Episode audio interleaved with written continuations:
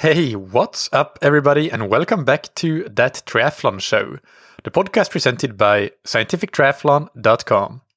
I'm your host, Michael, and this episode is Q&A number 65. Before we get into today's questions, big thanks to our sponsors, Precision Hydration, that you can find on precisionhydration.com. Precision Hydration provide electrolyte and hydration products of different strengths so that you can match the product with the, specific concentration of sodium that you need because everybody loses different amounts of sodium in their sweat from very low sweat sodium concentrations to very high sweat sodium concentrations. And replacing that sodium if you are especially on the higher end is uh, very important for maintaining performance in especially longer and warmer races. But that also goes for for training in indoors when you will be sweating a lot and a lot of you are in your base training phases right now spending a lot of time on the indoor trainer and on treadmills. So it's definitely something that you need to consider especially again if your workouts are uh, on the longer end of things. Check them out on precisionhydration.com and get your first box or tube for free with the promo code that triathlon show all one word all caps and big thanks to Roka that you can find on roka.com. Important note here, a very important note, pay attention to this. Uh, we are changing the promo code from whatever it was before, that I'm not even going to mention, to the new code TTS20. TTS20. TTS is with all caps, and uh, this code will get you 20% off your entire order, whether it's uh, wetsuits, uh, tri suits, swimskins, goggles, uh, eyewear, the code has been changed. So the previous code that you've heard, on old podcasts and can see still in the show notes of old episodes does not apply anymore. TTS20 is the one that you should use at checkout to get that 20% discount. And uh, perhaps you are still looking for those last minute Christmas gifts.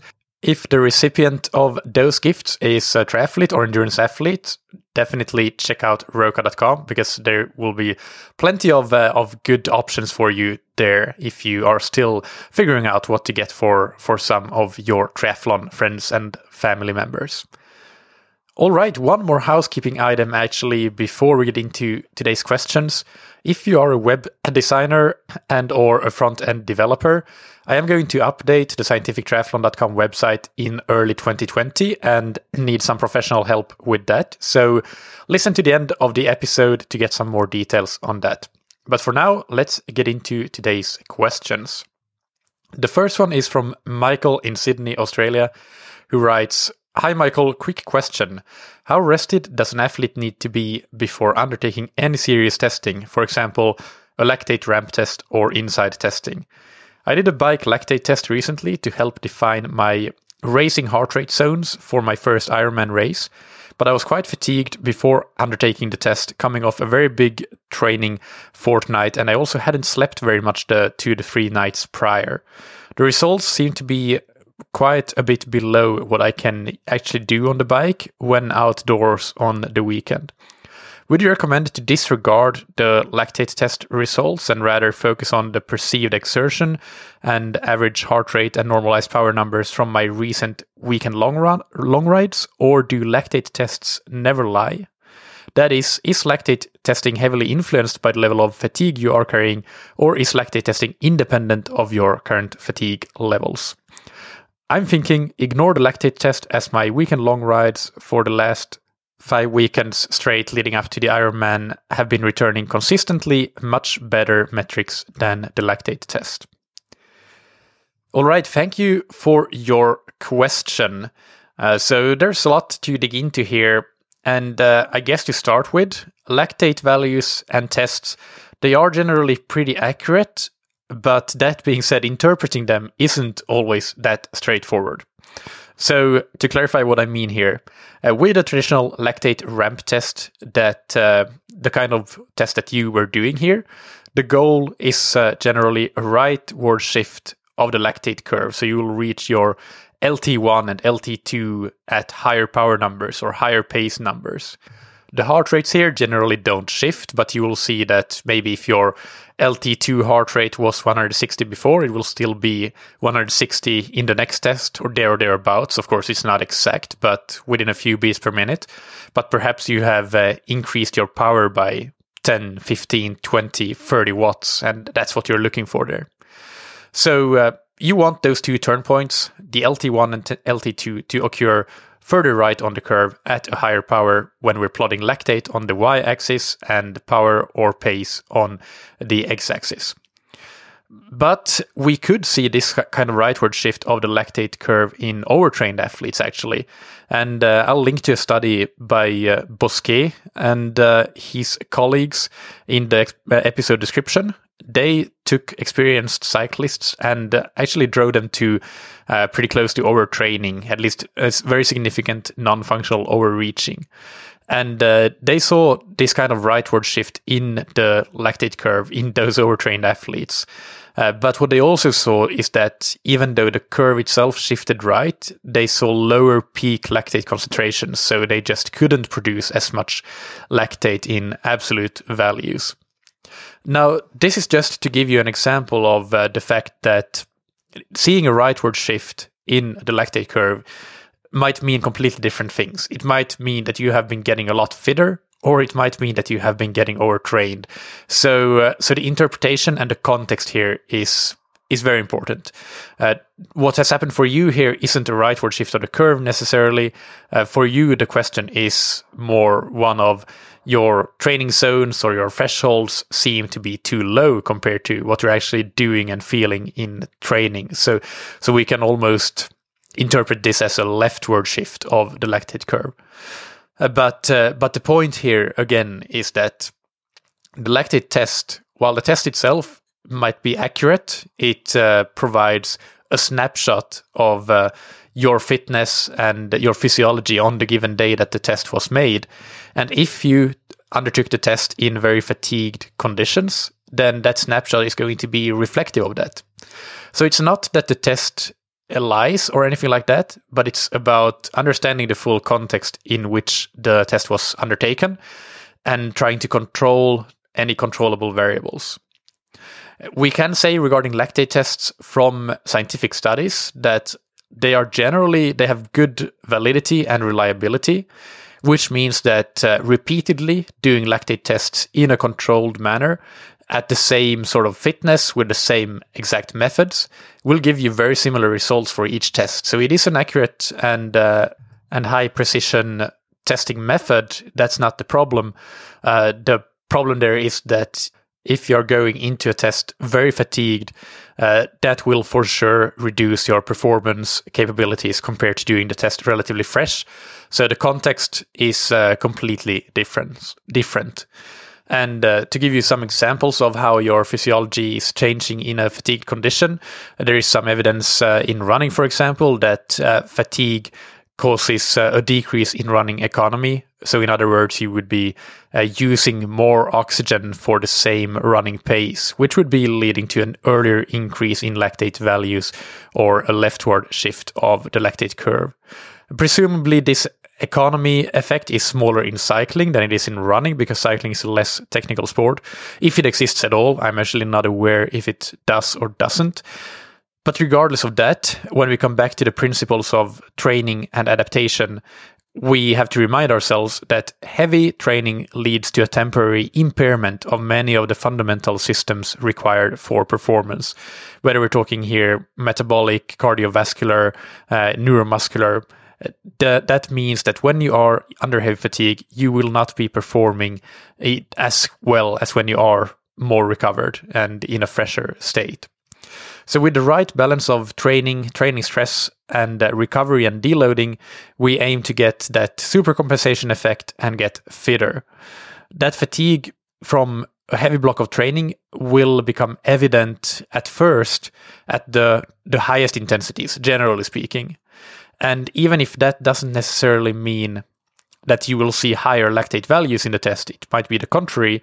Uh, but it could simply mean that when you are moving beyond your normal endurance, your easy uh, all day long pace, you will see an earlier uh, increase, an earlier inflection point or earlier inflection points of the lactate curve. So lactate starts to increase earlier on at uh, lower power levels or lower pace levels compared to normal because your physiology is in a constant state of flux. And in this fatigued state, uh, you will sooner be accumulating lactate or getting to those increased lactate concentration levels, which will mean that the interpretation of the test is that your LT1 and LT2 is lower than it would be if you undertook the test in fresh condi- conditions.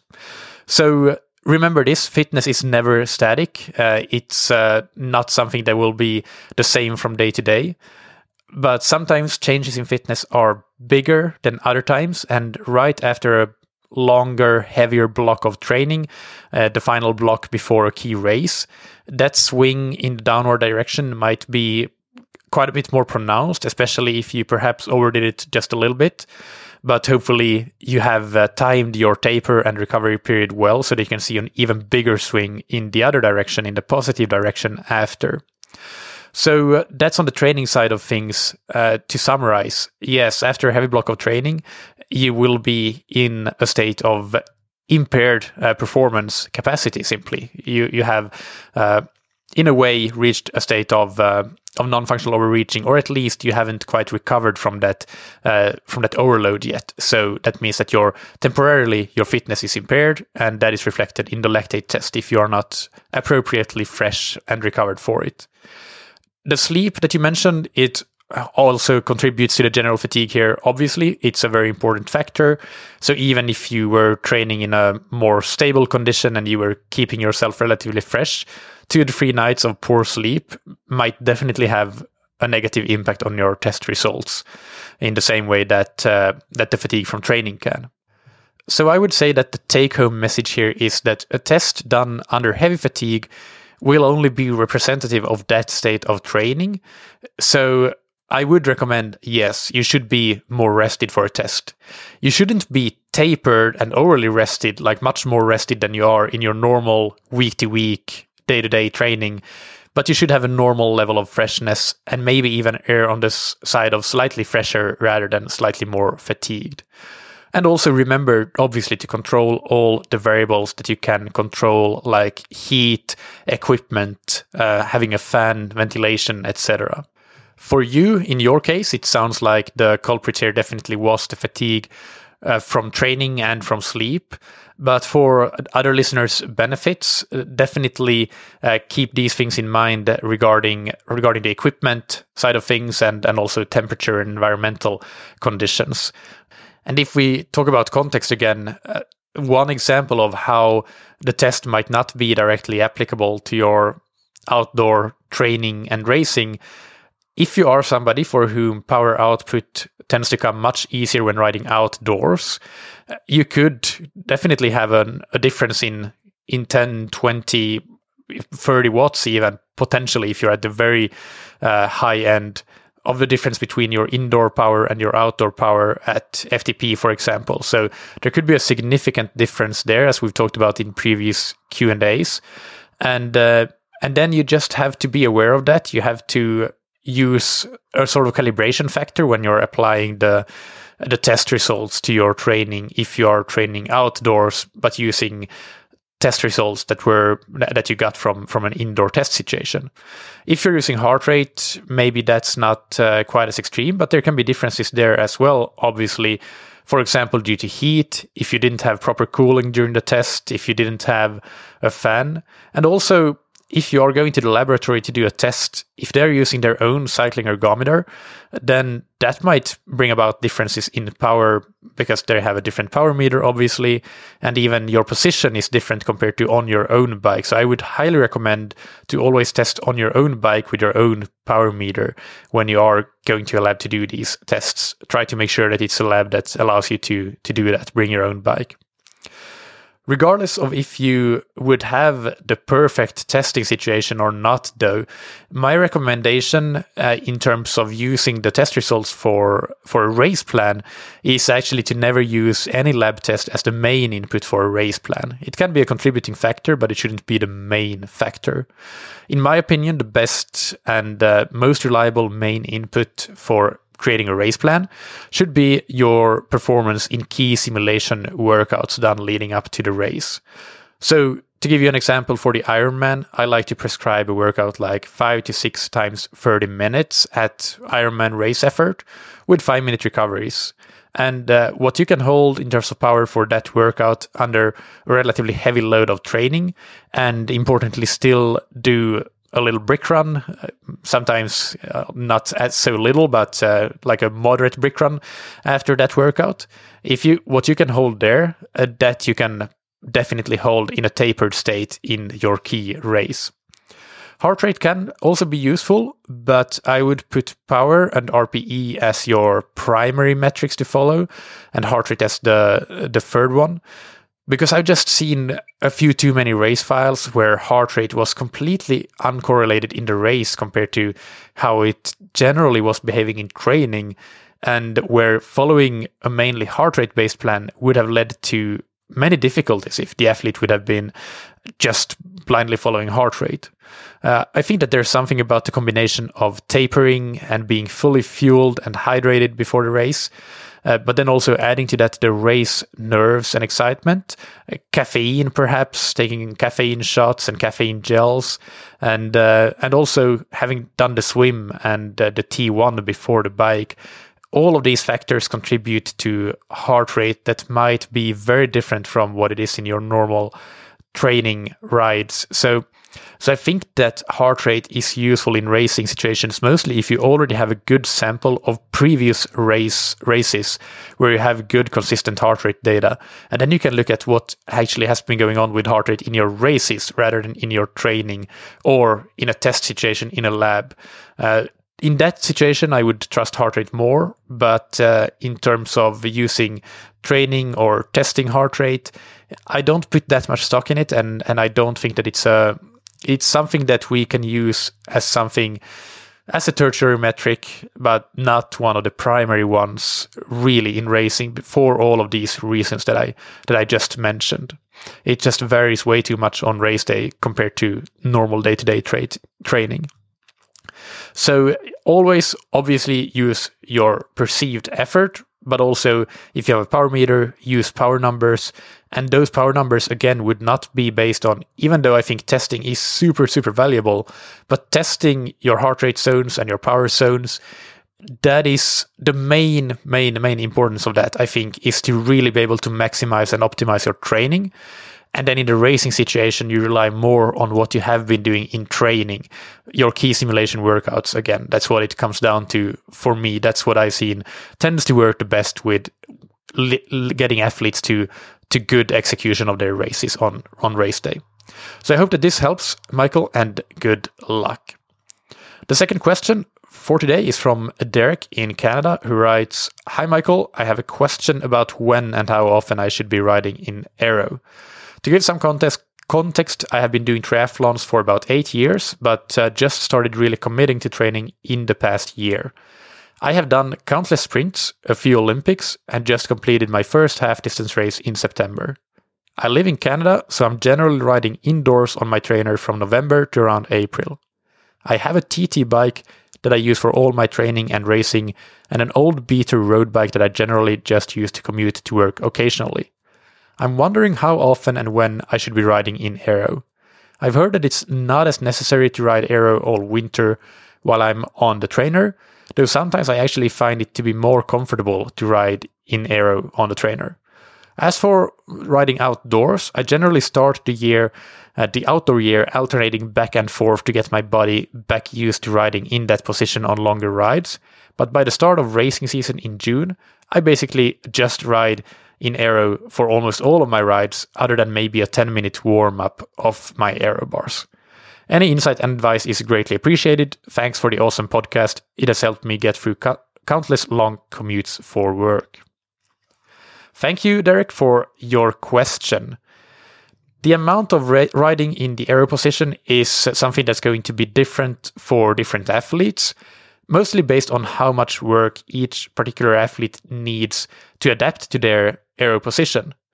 So the particular bike fit and bike position here does matter uh, because the same athlete may need to do a certain amount of riding in aero one year and then significantly more the next year if they have gone and and had their bike fit updated perhaps to something more aggressive that is more aerodynamic but also more difficult to put out power from the overarching goal should be to minimize or even if possible eliminate the power difference between your aero position and your sitting up uh, at all intensities up to and including race power so I don't think that you necessarily have to be able to do your very high end intervals like VO2 max intervals at the same power in your aerodynamic position as you would sitting up. But if you're racing sprints and Olympics and your race power is going to be at or around your FTP, then you'd want to minimize the difference in power up to and including this specific intensity. Even if the differences uh, might still be present when you go even higher than FTP, so at VO2 max. In other words, how much you should be riding in aero depends on how easily you can reach this level of proficiency with power output in the aero position. If you're somebody who is lucky and you're not naturally putting out similar powers in aero as you would be sitting up, then you probably don't need to be spending that much time in aero in the early base training months or winter months. But if your tendency is to be significantly weaker in the aero position compared to sitting up, then this is something you want to try and address from the start and do as much work as possible in aero. Maybe that doesn't mean that you do a great amount of work to begin with because it might be that challenging. So the first few weeks, maybe only focus on doing the low intensity training in the aero position and even then take breaks out of that posi- position while you are adapting. Then you might start to add segments of slightly higher intensities intensities in the aero position, like doing some of your tempo or even sweet spot workouts partially in aero. Start at where you're currently at in terms of adaptation, so don't put unrealistic ex- expectations on yourself of having to complete all of the intervals exclusively in the aero position maybe you do something like one minute in aero and one minute sitting up the first few weeks of doing, for example, sweet spot intervals, and then just gradually increase that time in aero as you are adapting. Keep in mind that it can be a lot more difficult to hold your aero position indoors compared to outdoors because you have that very static position of your bikes, your bike being fixed to the trainer. So I would say that you should never really feel that you absolutely have to spend an entire two to three hour ride in aero, even if you are working on your specific position endurance or you know long slow distance endurance work, and you feel that you should be able to do that ride in aero entirely. Taking a one or two minute break every now and then, even if it's as often as every 20 minutes, will give you pretty much exactly the same benefits. And if you can hold your aero position for that amount of time and frequency for those long indoor rides with minimal breaks, then you'll easily be able to do an entire two to three hour ride, a similar duration ride outdoors without breaking position. That's at least what I tend to see myself and with my athletes. So basically, it, it really depends on, it comes down to what your discrepancy between your sitting up power and your aero position power is you can do what you have been doing so far and start the adaptation process only once you get outdoors. Uh, if you know that by the start of your racing season in June, you will be as strong in aero as you will be sitting up, up to at least your race power. But if you think that generally you have been not as strong in aero as you have been sitting up and not completely adapted, then start that adaptation process earlier, already during the winter months and the indoor training season. And a side note here, by the way, regarding the indoor, indoor training season, if you can, definitely use a mirror when training indoors so you can check your position and see that your what it actually looks like and, and how you position your back and uh, and any curvature curvature in the spine and versus uh, having a flat back, etc. To and you can compare things like what it looks like at the beginning of the ride and at the end of the ride and make sure that you you're not in in unintentionally moving out of aero position or moving into a, a less effective aero position through the over the course of that workout. So since you write that you're already managing to ride comfortably in aero, that's already the first essential uh, intermediate milestone achieved. Basically, just being able to ride comfortably in aero and being able to go at a long distance in in aero. And then the next step, as mentioned, is just to try to minimize the, the difference in power output between your aero and your sitting up positions and giving yourself enough time to to cause those adaptations to to happen. One more more thing that I would say, generally speaking, when it comes to harder quality workouts on the bike, a good general recommendation, in my opinion, is that up to 95 to 100% of FTP you should try to adapt to eventually be able to do all that work in Aero. But when it comes to workouts above threshold, we're looking for, or above FTP, we're looking for a host of adaptations that require us to reach a very high relative oxygen consumption, meaning that if we are weaker in the aerodynamic position, but still try to do that high intensity work in the aero position, we might actually not get the same desired benefits and adaptations at a cardiovascular central level, your heart doesn't need to pump as hard because you're not producing enough power. So above FTP, my general recommendation is to do that kind of work however you get the most power out of your legs. And for most people, that would be sitting up.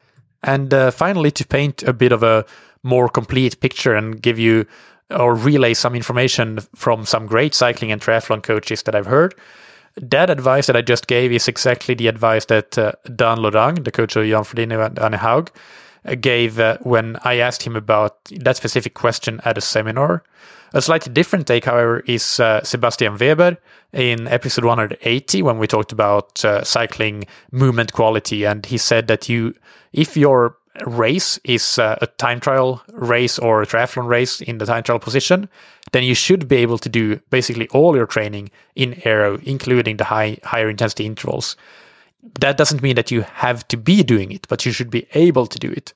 So if you are able to hit your VO2 max power, a similar power in aero compared to sitting up, then you could feel free to sit up during those workouts. But if you're not, then you should be working to adapt to that, even at those higher power outputs. So that was the the advice from uh, from Sebastian, and you can uh, listen to that in more detail in episode 180. So there are a few different ways to skin the cat for sure. But I hope that this helps and gives you some input into what might be the best solution for you based on on your uh, adaptation time course and, and what you have seen in previous seasons. So good luck with that and uh, thank you for your question. And that's it for today's Q&A. I have links in the episode description to all the resources, uh, some publications and related episodes mentioned in this uh, episode, so check them out. Remember to send keep sending in those questions for future Q&As to michael at scientifictriathlon.com and that's Michael with a K. And if you enjoy uh, the podcast, then uh, why not go to scientifictriathlon.com and check out the products and services that we offer, ranging from ready made training plans to individual coaching. And uh, now that house cleaning item I mentioned at the beginning, I am, as mentioned, looking to uh, redesign the website scientifictriathlon.com and uh, this time i'm going to uh, to get some professional help with it and not do it myself. So uh, i am looking for a web designer who can also do the front end development for a site running on wordpress it's uh, a great merit if you are familiar with using the Thrive themes WordPress tools, because that's what uh, I'm running the website on. But it's not a requirement. You can learn them on the go as well. They're not difficult. So Contact me on michael at scientifictriathlon.com to get more information about this and see if it might be a good fit. And uh, and if you want to link your portfolio and CV and things like that, then that's obviously great. But uh, you can just uh, ask for more information and we can start the discussion and see where things go. But uh, the idea is to have somebody who is both knowledgeable about the actual design process and the UI UX uh, aspects of, of website development, but also then being able to do actually create the website, even if it's just front end uh, development that that I need, not not any any back end things. So uh, yeah, looking forward to hearing from you. Finally, big thanks from our sponsors, Precision Hydration, that you can find on precisionhydration.com. Go and get a free hydration plan and learn how to hydrate and how to replace electrolytes so that you don't lose performance in uh, races or in key training sessions. And use the promo code that triathlon show, all one word, all caps, to get your first box or tube of electrolytes for free. And thank you to Roka that you can find on roka.com. Remember that the promo code that we are now using, the only one that works, is TTS20, and uh, that is TTS with all capital letters. You can check out their wetsuits, dry suits, swim skins, goggles, and high performance eyewear, and uh, get 20% off your entire order with that promo code TTS20. Thank you, as always, for listening. Keep training smart and keep loving triathlon.